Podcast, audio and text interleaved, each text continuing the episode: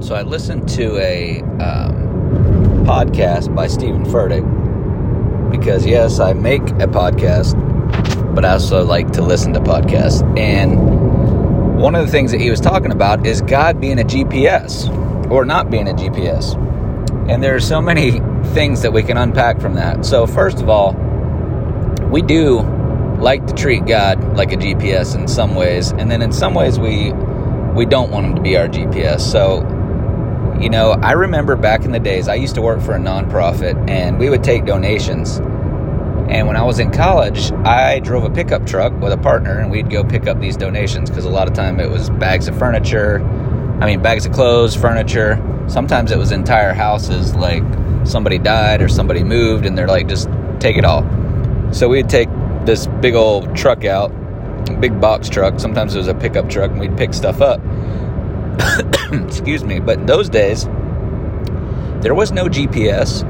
There, I mean, I think they were just coming out with the Garmin's and all that kind of stuff, but not anything I could afford, not anything the nonprofit was going to get me. So we had a good old fashioned map. And with a map, you pick a point that you're going to go to, you find it on the map, you got to look for it, and then you have to navigate your own way. And see, that's kind of like how life is. It's not a GPS that tells you turn left here. In three miles, turn right. You know, that's that's not the way it works. You kind of have to work your way through it, and if you take a wrong turn, you have to figure it out. But we we want to treat life and treat God like a GPS. And most of us don't even do that because let let's say for example, God could be used as a GPS. If you have a GPS in your car or you have you have Google Google Maps loaded onto your iPhone. If you don't open it up and turn it on, you're not going to get any direction from it.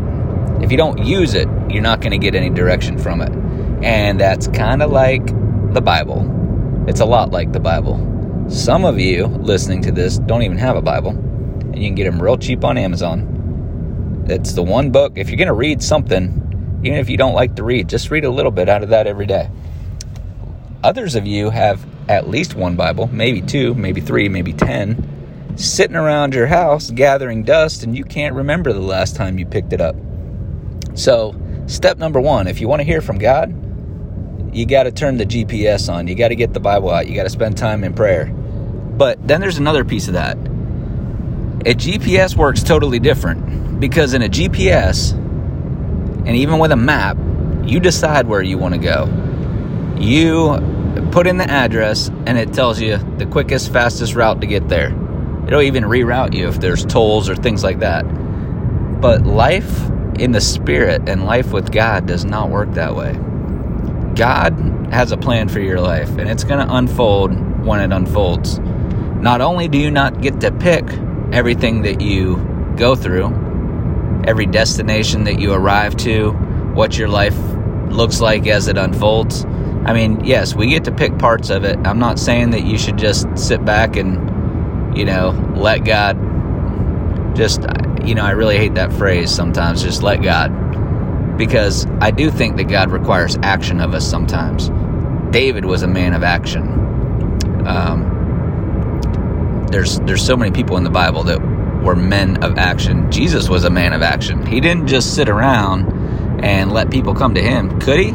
I'll tell you what, you heal somebody when they can't walk, or you heal somebody when they're blind, Jesus could have sat somewhere and he could have just let everybody come to him. But he didn't. If you look at his ministry, he moved around. He he was out with the people. But the thing about God is he's not a GPS. So you don't get to decide where you're going to go and how you're going to get there and what turns you're going to take. You just have to trust him. And the other thing that is exciting and frustrating at the same time is you don't often know the final destination. It's like you get in to your car and you turn on the GPS and then you let it direct you to wherever it wants to take you. That's how life is with God. But when you get there, it's always going to be the place that he wants you to be. It's always going to be fulfilling his, your purpose, what you were created for. But you're not going to get there if you're trying to figure it out yourself because we don't know the answers, right? We've we've can go down all kinds of roads that are not accurate trying to figure things out.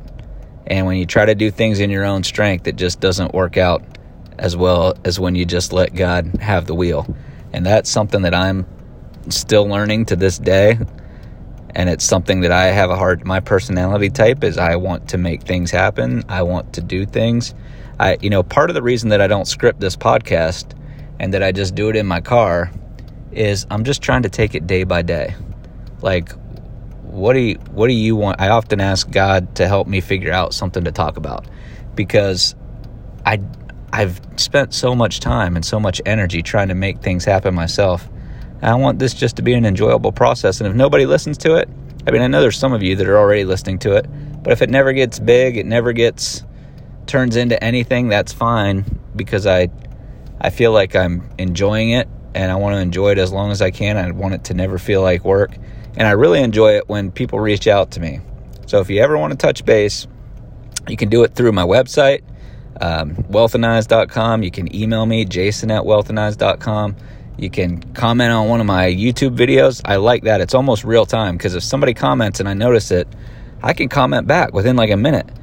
And then a lot of times they'll notice it and they can comment back. And it's just really neat the way the world has has turned into something where everybody's connected. But anyway, I hope this was uh, valuable and gave you something to think about. Please consider leaving me a rating and review. And remember, this podcast is meant like a smorgasbord, a buffet. You just pick what you want. So go back, look at some of my old episodes. If anything, you know, strikes your fancy, as my grandmother used to say, then click on it and give it a listen. God bless. I'll see you on the next episode.